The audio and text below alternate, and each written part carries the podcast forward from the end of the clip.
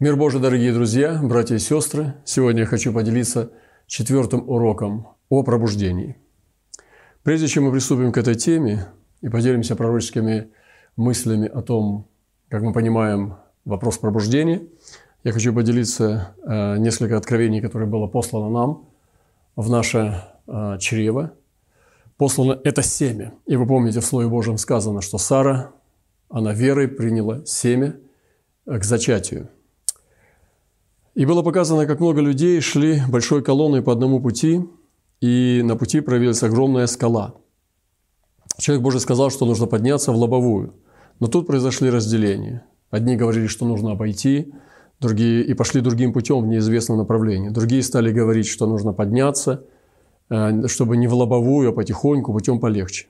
Но человек Божий стал подниматься, и некоторые братья и сестры стали подниматься следом помогая друг другу, поддерживая, чтобы не каждый сам по себе, а в единстве. Хотя кто-то отставал, но были те, кто помогал и указывал, куда идти дальше. Казалось, все не так просто, но поднимая все дальше и выше, появлялась сверхъестественная сила. Человек Божий поднимался так, будто он уже проходил этот путь, и этот путь был знаком человеку Божьему. Значит, это пришло сразу три откровения, и я поделился первым из них. Значит, во-первых, мы разумеем, что это восхождение на гору откровения в последнее время – и помните, что сегодня мы размышляем на тему о пробуждении. Нам необходимо постичь вызовы нынешнего времени и зайти на гору Господню, Господних откровений. Также эта гора символизирует э, гору способностей Божьих, в том числе и страданий, чтобы мы могли возобладать всеми вызовами этого времени. Второе откровение было показано, голубица с раненым крылом пыталась взлететь и открыться от хищника. Человек Божий увидел ее, взял ее на руки и отнес к себе в дом, где стал ухаживать за ней и лечить ее крыло. Через какое-то время человек Божий стал выносить ее на улицу и давал ей пробовать летать. Но голубка быстро бегала, но не могла взлететь. Затем она потихоньку начала летать, но кружила невысоко над землей. И постепенно она стала парить высоко, набирая высоту выше и выше. То есть сегодня вот это время для церкви, как мы говорили ранее, что а, церковь научилась летать одним крылом со времен Константина, когда храмовое служение заменило домашние группы, заменило домашние церкви, когда дары Духа а, перетекли, и сама парадигма этого перетекания, она ушла в, в представление шоу и концертного служения, обслуживание публики в залах, в больших крупных залах. Чем больше зал, чем шикарнее э, инкрустация зала, тем церковь считалась духовнее. И это одно крыло развилось очень мощным образом. Но нам необходимо сегодня второе крыло. И как в этом откровении, что голубка не могла летать, именно по этой причине. Сегодня нужно ее научить взлетать и летать высоко. Поэтому очень важно понять вызовы этого времени, почему допущено то и другое сегодня в этой истории новейшей, чтобы нам сделать правильные выводы и правильные действия, чтобы эта голубка могла летать двумя крыльями. И третье откровение было показано, как будто мы с некоторыми братьями и сестрами в подводной лодке, которая погружается на глубину. И лодка опускалась медленно для того, чтобы исследовать место погружения дальше. Так, бы, там, так как были узкие проемы, где нужна была мудрость и точность, пойти правильно. Это время глубины. И как мы говорили, что мы снова опустились на эту впадину, э, которая около 11 тысяч километров. Мариинская впадина была снова россиянами э, достигнута. Вот, и это выше, чем гора Эверест. Почему-то глубина в сотворении Божьем больше, чем высота. И сегодня время глубины, углубления. И мы погружаемся в этой лодке, и там необходимо тоже откровение в водительстве, чтобы нам не угодить э, именно в искушение, чтобы для этого нам необходимо откровение. Итак, давайте мы приступим к следующей теме нашего э, понимания пробуждения последних дней. И сегодня э, мы побеседуем о том, как важно и необходимо соединить старое и новое – вы знаете, Иисус сказал притчу, что мудрый книжник способен тому, который выносит из хранилища своего старое и новое. Как часто мы, как церковь, современная церковь, продвинутая церковь, а мы стараемся не упустить ничего нового. И, конечно же, новизна, она всегда пленяет больше. И многие любят новое вино. Но те, кто пьет старое вино, это есть другая проблема, другая крайность. Ответов нового они не хотят его пить, потому что оно, ну, как бы непроверенное, неиспытанное. И непривычно пить новое вино. И сегодня время мудрости этого книжника наступило для нас в понимании пробуждения. Это соединение старого и нового вина. Э, Иисус призывает нас, э, чтобы мы не соединяли мехи.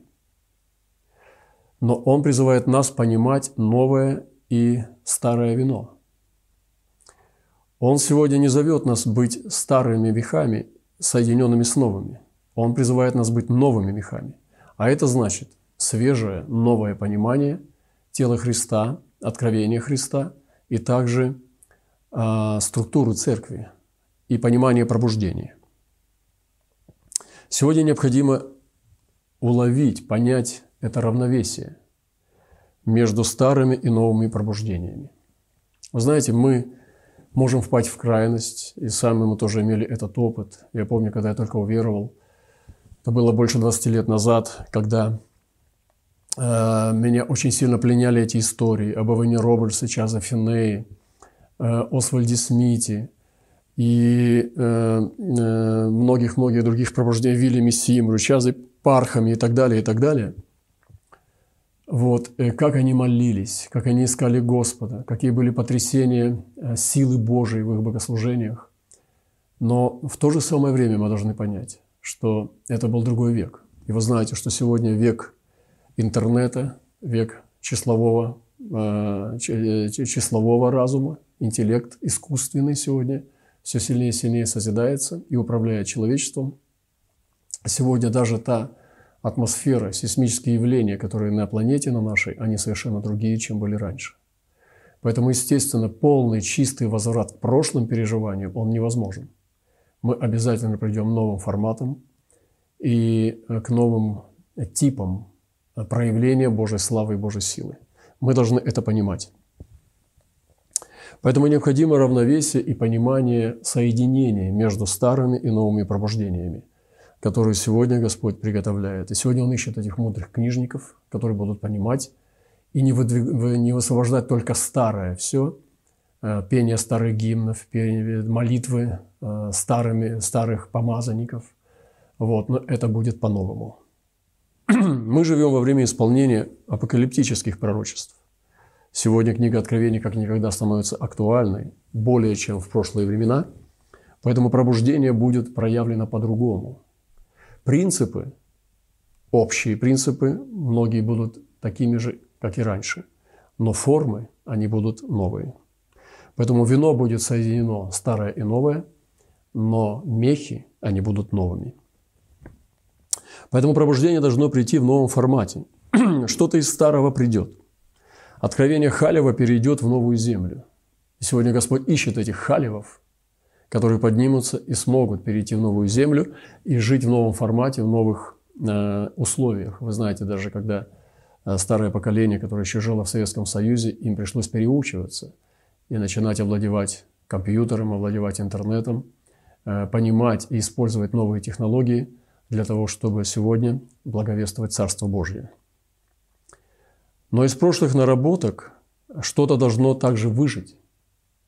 И мы должны понять, что должно выжить из прошлого, из истории пробуждений. Что мы должны взять для себя из прошлого в новых формах. Но что-то из прошлых наработок должно умереть и не перейти – и для этого так необходимы сегодня люди, которые будут не чужды пророческому измерению. Старые вечные принципы останутся, такие как муки рождения. И вы знаете, пробуждение, оно стоит цены. Честно говоря, я не верю на самом деле в те пробуждения, которые не стоят ничего. Просто какой-то миллиард упадет с неба, никто за это не будет молиться, никто за это не будет платить цену, никто не будет благовествовать, миссионерствовать, умирать, поститься, молиться, и вдруг этот миллиард упадет. Россия пробудется, Красная Армия Духа Святого и молодых людей пойдет завоевывать всю землю, ни с того, ни с того, ни с сего, так называемо с бухты-барахты. Честно говоря, я не верю в такое пробуждение. Я верю, что должны предшествовать этому духовные муки рождения тех, кто посвящен кресту. Если мы исследуем пробуждение даже в том же Уэлсе, мы знаем, что хотя Эван Роббл стал известным проповедником и движителем пробуждения, однако до него была целая плеяда святых проповедников, пожилых и сильных, мужественных пастырей, которые на протяжении нескольких лет были предтечами, Иоаннами Крестителями этого пробуждения в Уэлсе, и они проповедовали в огне Духа Святого не меньше, чем Эван Робертс. И как Христос сказал, что вы не трудились, то, что вы видите. Другие трудились, а вы вошли в труд их. Так же будет и с пробуждением. Кто-то должен потрудиться, как предтеча, Иоанн Креститель. Верю, что старые вечные принципы от прошлых пробуждений останутся такие, как предваряющая и сопровождающая молитва о пробуждении. И сегодня мы а, не должны списывать со счетов предваряющую молитву которая высвободит этот огонь пробуждения, высвободит эту жажду и голод в народе Божьем, и также будет сопровождать движение Духа Святого. Искание святости является знамением того, что пробуждение приближается. Люди Божьи, они начинают искать святости, они начинают искать праведности и наслаждаться чистотой жизни во Христе. Святость становится не бременем, святость становится благословением, святость становится наградой – святость становится блаженством. Вечные принципы, которые останутся, это свежее откровение о Христе и Церкви. И вы знаете, всеми ангелом в книге Откровения являлся Христос все время с новым откровением о себе. И каждое пробуждение приходило, если вы исследуете, всегда было свежее и новое откровение о Христе, не о новом Христе, о вечном Христе, но с новой стороны. И также должны сохраниться влияние на мир духовными инструментами, а не через компромисс с миром. Мы научились с вами, как дружить с кесарем. Мы научились с вами, как объяснять кесарю Евангелие, как сделать церковь понятной. И мы научились, как э, делать э, ну, мир с кесарем через компромисс. Но нам нужно научиться являть славу Божью этому миру через пробуждение, через духовные инструменты, а не через мирские. И это вторая сторона, это другое крыло церкви, которое должна усилить. И пробуждение духовное будет, конечно же, держаться на духовном прорыве. Не эволюция, но революция. Также мы должны взять уроки из прошлого. Вы знаете, и это пробуждение должно характеризовать не то, что было раньше. Из прошлого я имею в виду не только старую историю, но также новую историю для новейшей истории. Это не звезды личности, но тело Христа. Мы видели в конце 90-х, 80-х годах, 70-х, даже 20 века, начале 2000-х, мы видели, и сейчас мы видим очень сильные а, э, перекосы служении, когда служение называется именем человека. Когда люди называют служение своим именем вот, и становятся мегазвездами. Многие из них э, действительно настолько далеко заходят, э, что они имеют жизнь не просто выше среднего, но можно даже сказать жизнь в роскоши. На самом деле, на самом ли деле Иисус учил этому – как далеко мы а, готовы зайти в учении о преуспевании, если бы даже Господь давал нам все, что мы просим, как Соломону однажды сказал, проси, что пожелаешь, и Соломон, вы знаете, не просил ни богатства, ну, в отличие от современных учителей. Он не просил а, смерти врагов, и он не просил долгой жизни. Он просил мудрости, потому что мудрость может привести баланс между этими тремя вещами – и Господь сказал ему, за то, что ты не просил этих трех вещей, но просил мудрости, то я дам тебе мудрость, которой не было ни одного человека. И плюс к этому всему все эти три вещи.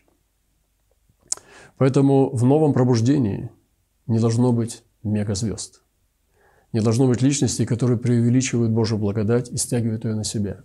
Другими словами, они оправдывают свое существование и свой уровень жизни, но это должно принадлежать телу Христа. Не должно быть, что одному легко, а другому тяжело. Писание говорит, что должна быть равномерность. Если вы возьмете такую вещь, как авторитет, слава, известность, то давайте, звезды, поделитесь этим всем с простым народом, чтобы была, как Павел учит, равномерность. Должны подняться люди, которые принесут иной образ помазанника. Помазанник Божий, в котором не было ни вида, ни величия, есть Христос. И написано, что не было в нем вида, который привлекал бы нас к нему. То есть внешне Христос ничем не выделялся. Он ничем не выдавался. Он не был селебрити, он не был звездой. Люди, которые искали его, враги, среди учеников не могли отличить его. Почему Иуда и сказал знак – сделаю, кого я поцелую, тот и есть Христос. И когда его искали, пока он не начинал речь, его трудно было узнать. Его можно было узнать по помазанию, но не по одежде, не по сану, э, не по званию. Его можно было узнать по Духу Святому. И в этом пробуждении э, должны подняться Божьи слуги, которые будут нести другой образ помазанника – не потому, что они будут продвигать нищету и отсталость, а потому что они будут иметь меру скромности и воздержания. Скромность против роскоши, которые будут нести образ распятого. В этом новом пробуждении должно прийти благовестие со свидетельством. И свидетельство Божьей силы будет проявлено не концертным образом, не через шоу на сцене, а за кафедрой, когда человек демонстрирует слово знания для толпы. Но больше в повседневной жизни, когда Божий народ будет научен быть учениками и нести результат своей жизни с Богом ежедневного пребывания с Ним, будет нести этому миру. И дары Духа должны выйти за пределы церкви и двигаться в этом мире. Слава Дома Божия должна также измениться. Сегодня мы можем смотреть о духовности, на то, что какой большой дом молитвы, сколько человек в церкви, в какую церковь престижную ты ходишь, как живет твой пастор, насколько он красноречив, как он проповедует и так далее. Много других критериев. Конечно же, это относится не ко всем, но э, это популярно. Но слава Дома Божия, она будет проявлена в другом, потому что Дом Божий – это не дом молитвы. Дом Божий – это мы с вами.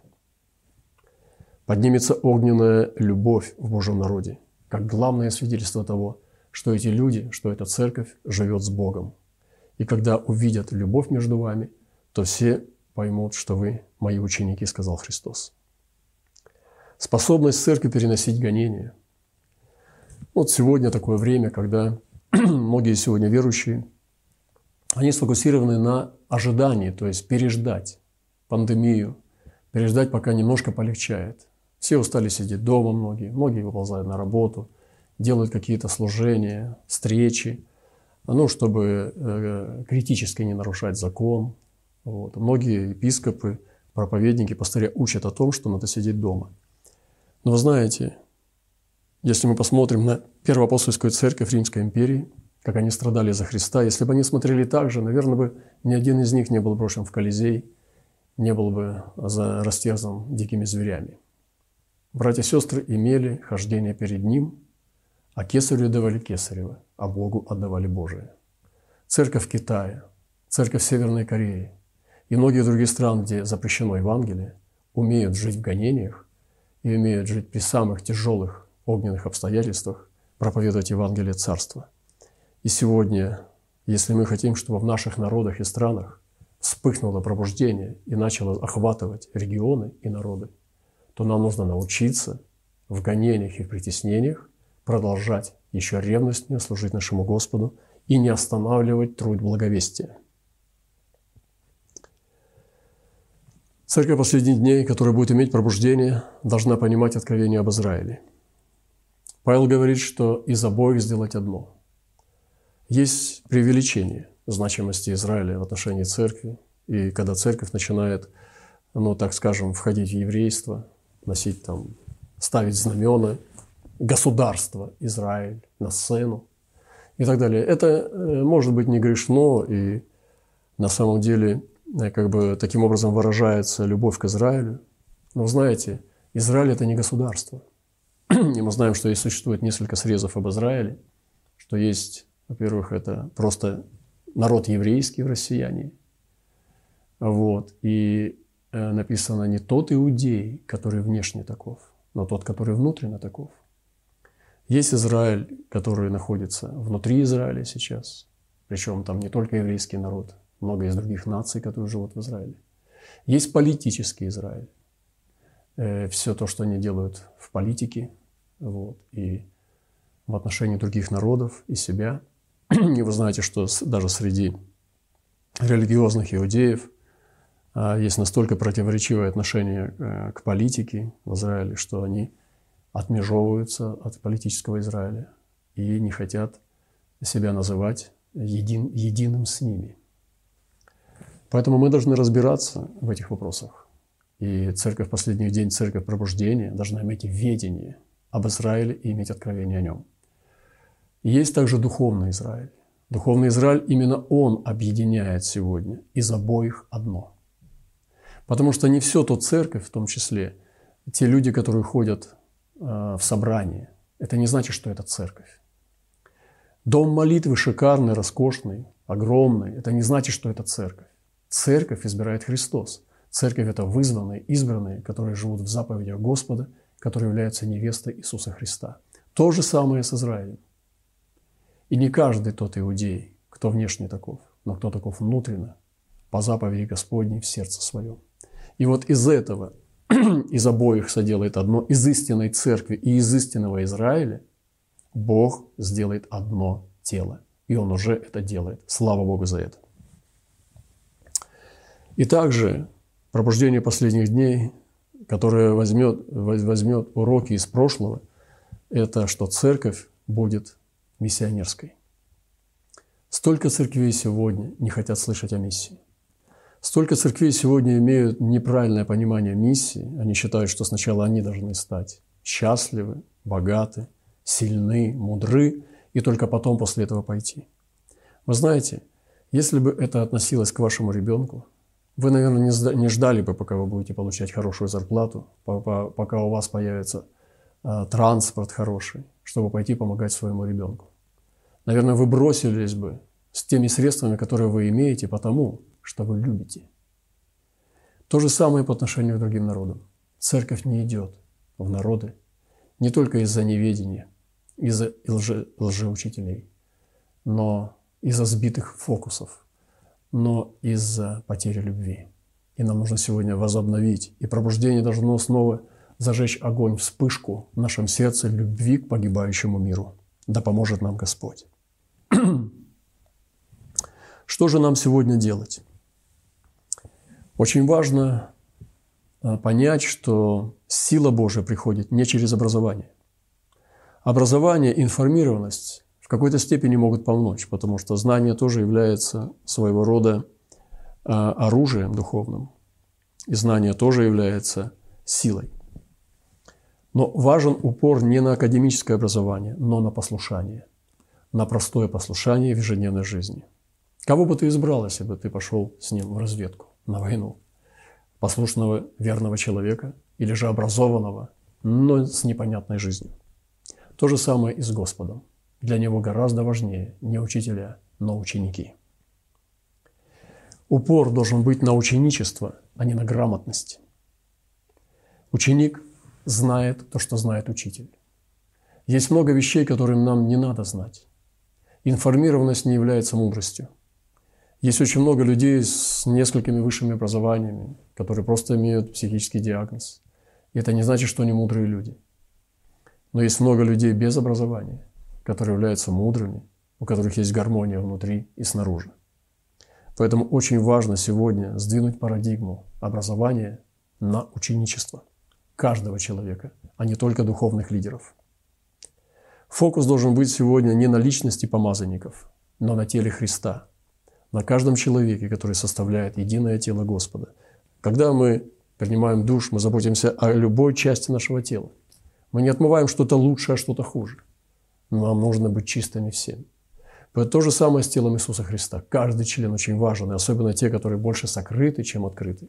Они еще больше нуждаются в попечении. Что нам делать? Упростить учение Христа до ученичества. Глубины о теологиях, треугольники о Боге, парадигмы, трапеции о личности Отца, Духа Святого. Можно ли молиться Святому Духу или нет? Мы настолько далеко зашли, в глубины Троицы и так далее, что нам некогда идти и протянуть руку человеку, умирающему на улице. Мы должны отрезвиться. Нам нужно пробуждение, братья и сестры.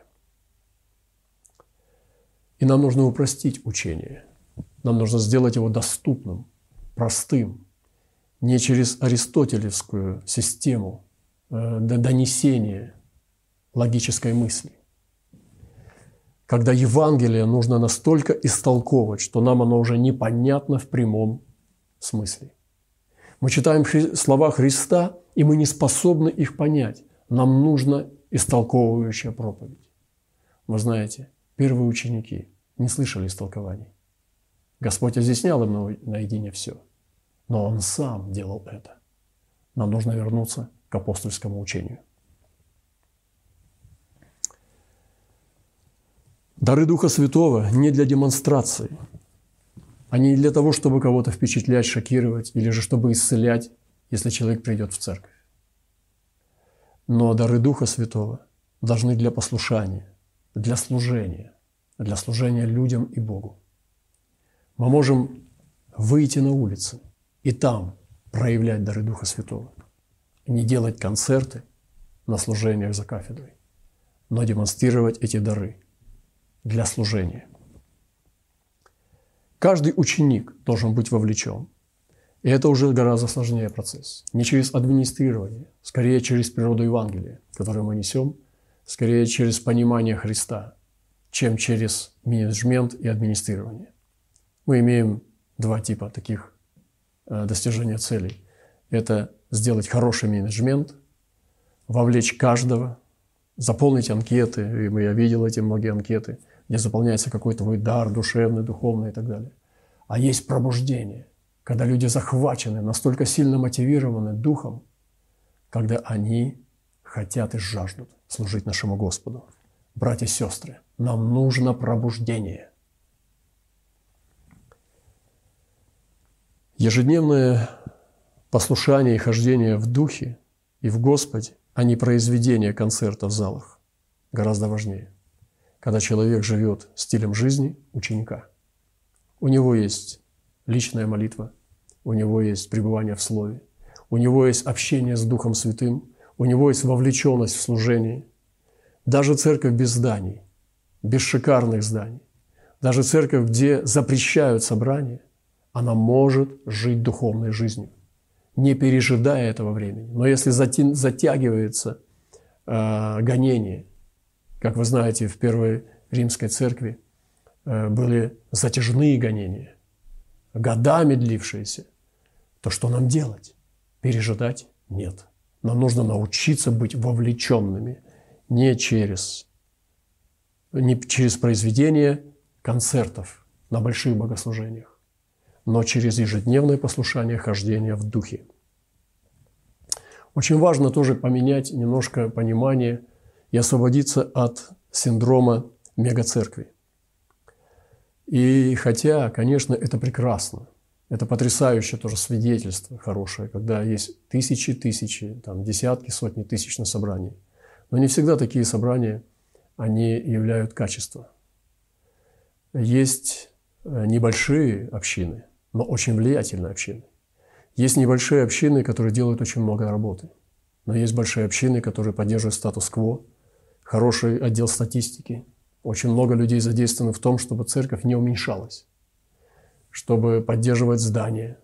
Очень огромное количество финансов уходит на то, чтобы церковь находилась в состоянии статус-кво и как минимум не уменьшалась, но поддерживала свою жизнь ради этого престижа, этих цифр. И хотя, как я сказал уже, Богу угодно, чтобы великое число язычников спаслось и вошло в Царство Божие – но это не обязательно должно быть через мегацеркви. Поэтому многим лидерам сегодня нужно освободиться от этого синдрома, от, этой, от этого заболевания, э, вот этой гонки за мегацерквями, ну или за большим именем. Способность благовествовать, а не обслуживать структуру – это тоже очень важно. Мы призваны служить не структуре, мы призваны служить людям. Как государство призвано не использовать людей для поддерживания своего, э, своего состояния, а призвано служить каждому человеку в отдельности. И то государство, которое не, делает, не исполняет этой цели, является коррумпированным государством или деспотичным. Также и Церковь Божия. Люди не должны обслуживать структуру Церкви. Церковь призвана для того, чтобы служить людям, отдельным людям. И нам нужно сегодня многое пересмотреть насколько мы служим людям и друг другу. Изменение парадигмы свидетельства сильно мира сего. Вы знаете, сегодня много говорят, и это популярно и модно говорить о духовном влиянии на власти. Мы говорим о том, что пробуждение всегда, вот как принято, оно приходило снизу, надо перевести его, чтобы оно пришло сверху. Как важно, когда чиновники и э, крупные э, личности, они уважительно относятся к церкви или благоволят к ней и так далее. Но часто очень духовное влияние на власти церковь производит не через истину Евангелия, а через заигрывание системой кесаря и через компромисс. И пробуждение именно, оно должно принести изменение свидетельства, изменение парадигмы свидетельства сильным мира сего и начать с духовного влияния – когда власти начинают смиряться, сокрушаться. Вы помните, что было в первой церкви, когда Ирод, он не воздал Богу славу. И он был изъеден червями. Это было публично. И все увидели, как молитва церкви может изменять этот мир. Я не говорю сегодня, что так должно быть со всеми. Но это тоже один из путей, как церковь высвобождает божественную справедливость и божественные суды – через то, что она продолжает стоять твердо во времена гонений. Если мы будем ходить и жить благочестиво, мы будем гонимы, и это нормально. Также очень важно, чтобы пробуждение, которое придет, мы должны быть готовы к этому, оно должно возвратить золото и серебро в Дом Бога. Вы знаете, правильное распределение ресурсов для народов, а не обслуживание структуры. Я уже рассказывал, как я Знаю одного человека, который в Америке из одного из штатов, несколько миллионов долларов, он говорит, они обслуживают здание, чтобы просто содержать его в порядке в год. Вы знаете, э, сколько можно было бы насадить церквей, сколько можно было бы помочь э, людям, сколько можно было бы э, открыть домашних групп в закрытых местах, если бы мы могли правильно распределять финансы и иметь гармонию и равновесие. И золото мое, и серебро, говорит Господь. И церковь пробуждения должна возвратить золото и серебро в дом Бога. Очень важно понять, что пробуждение всегда приносит с собой обличение силы свыше. Нам нужно обновленное понимание действия даров Духа Святого. Не кудесники, но слуги. Сегодня многие проповедники Э, похоже больше на экстрасенсов. И вы знаете, что это не секрет, когда человек э, имеет, э, представляет собой успешно процветающего лидера, который универсально одарован одним, другим, третьим, у него счастливая семья, хорошая качественная машина, хорошая квартира, у него есть авторитет – Э, сластями. У него может быть крупная церковь, достаточно продвинутые лидеры, клуб бизнесменов. У него хороший доход. И он еще, к тому же, одарован пророчеством, одарован исцелением, одарован апостольством и так далее. Вот такой универсальный, успешный пастор. Вот где вы взяли такой образ? Как удивительно, как этот образ мог прижиться в церкви. И на самом деле нам нужно вернуться к своему призванию. И хотя я не против, не против хорошей одежды или хорошей машины, счастья в семейной жизни или же хорошего здоровья, против, э, чтобы ты имел целый спектр даров. Но тем не менее, как бы вот эта вот универсальная такая как бы, ну, как франшиза э, Божьего человека, она очень сильно похожа на голливудского актера. И мы должны понять сегодня об этом образе Божьем.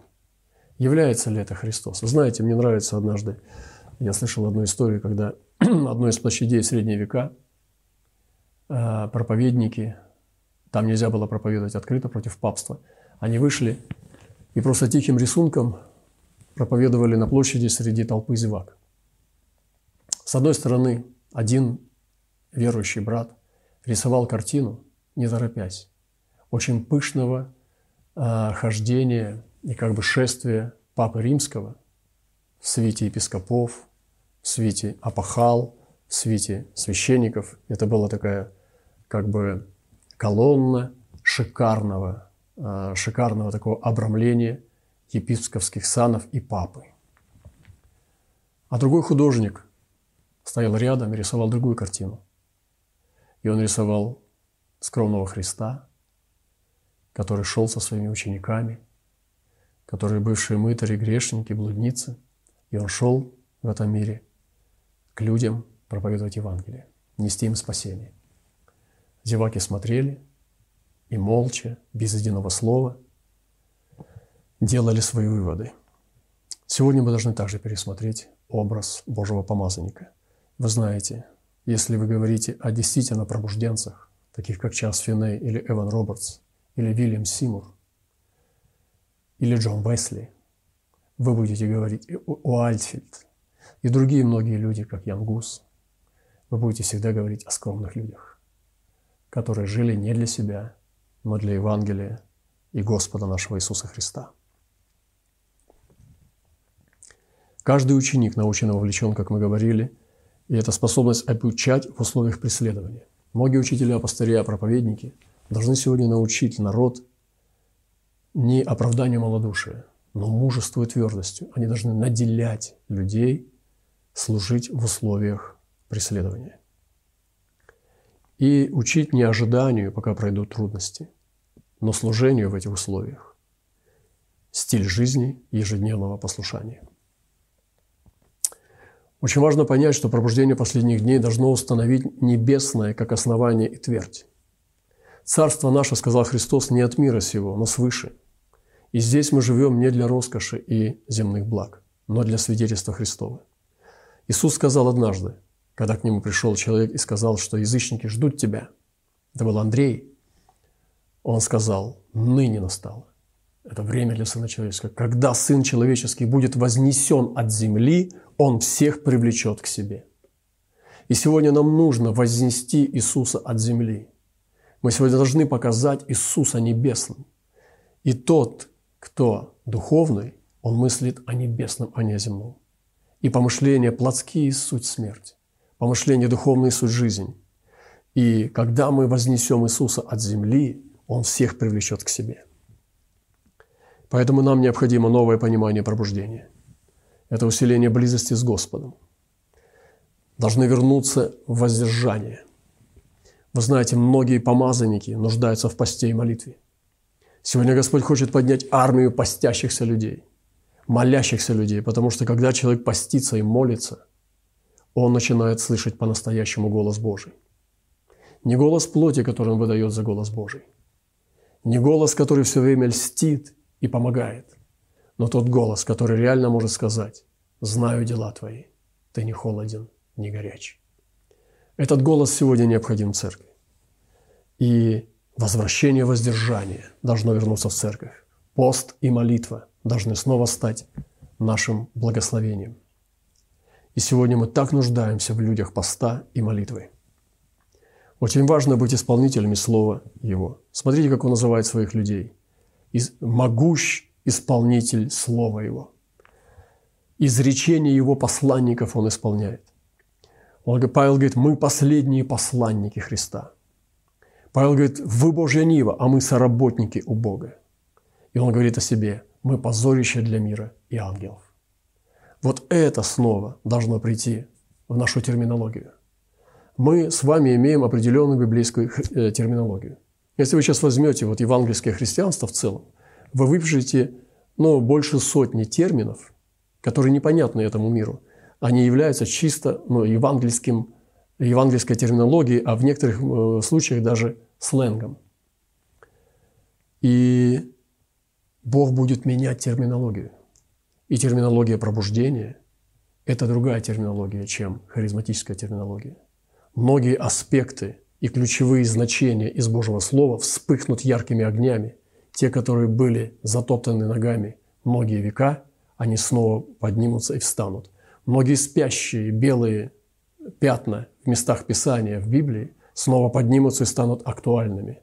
И Бог сегодня вызывает эти белые пятна, чтобы они засияли. Он вызывает новые термины, новые понятия, новые откровения из Писания, которые спят, вызывает на поверхность. И именно эти водолазы Божьи, которые ныряют сегодня на глубину, они достают эти драгоценные жемчужины и вытаскивают их на поверхность, чтобы они повели церковь по новому пути. Как созвездия на небе, они засияют, как звезды навсегда, и таким образом будет Млечный Путь Божий, который поведет нас новым путем, путем не эволюции, но путем пробуждения. И заключение буду э, заканчивать. Очень важно молиться и войти в новое понимание восстановления подлинного служения апостолов и пророков, где будет важен сам образ личности, который похож на Христа, своей отдачей, заинтересованностью в людях, своей скромностью, своим могучим э, желанием посвящения, э, нечуждым страданий. Человек, который он супер успешный, он супер могучий, он супер духовный. Это как бы в каком-то роде даже, но недостижимое какое-то разочарование. Но все апостолы, как Петр, Павел, они были доступны. И у них был совершенно другой образ. Они носили в себе образ Христа. Образ жизни подлинных апостолов и пророков, он также будет приближен к простому человеку. Подлинный плод служения, когда люди стоят в Господе не из-за подарков, а потому что они возлюбили Христа и Его путь. И эти люди будут ходить в славе Божией, не в популярности и не в демонстрации шикарных откровений, но которые будут ходить в настоящем Духе Христа. А вы знаете, что кто Духа Христова не имеет, тот и не Его. Поэтому должно прийти свежее дыхание.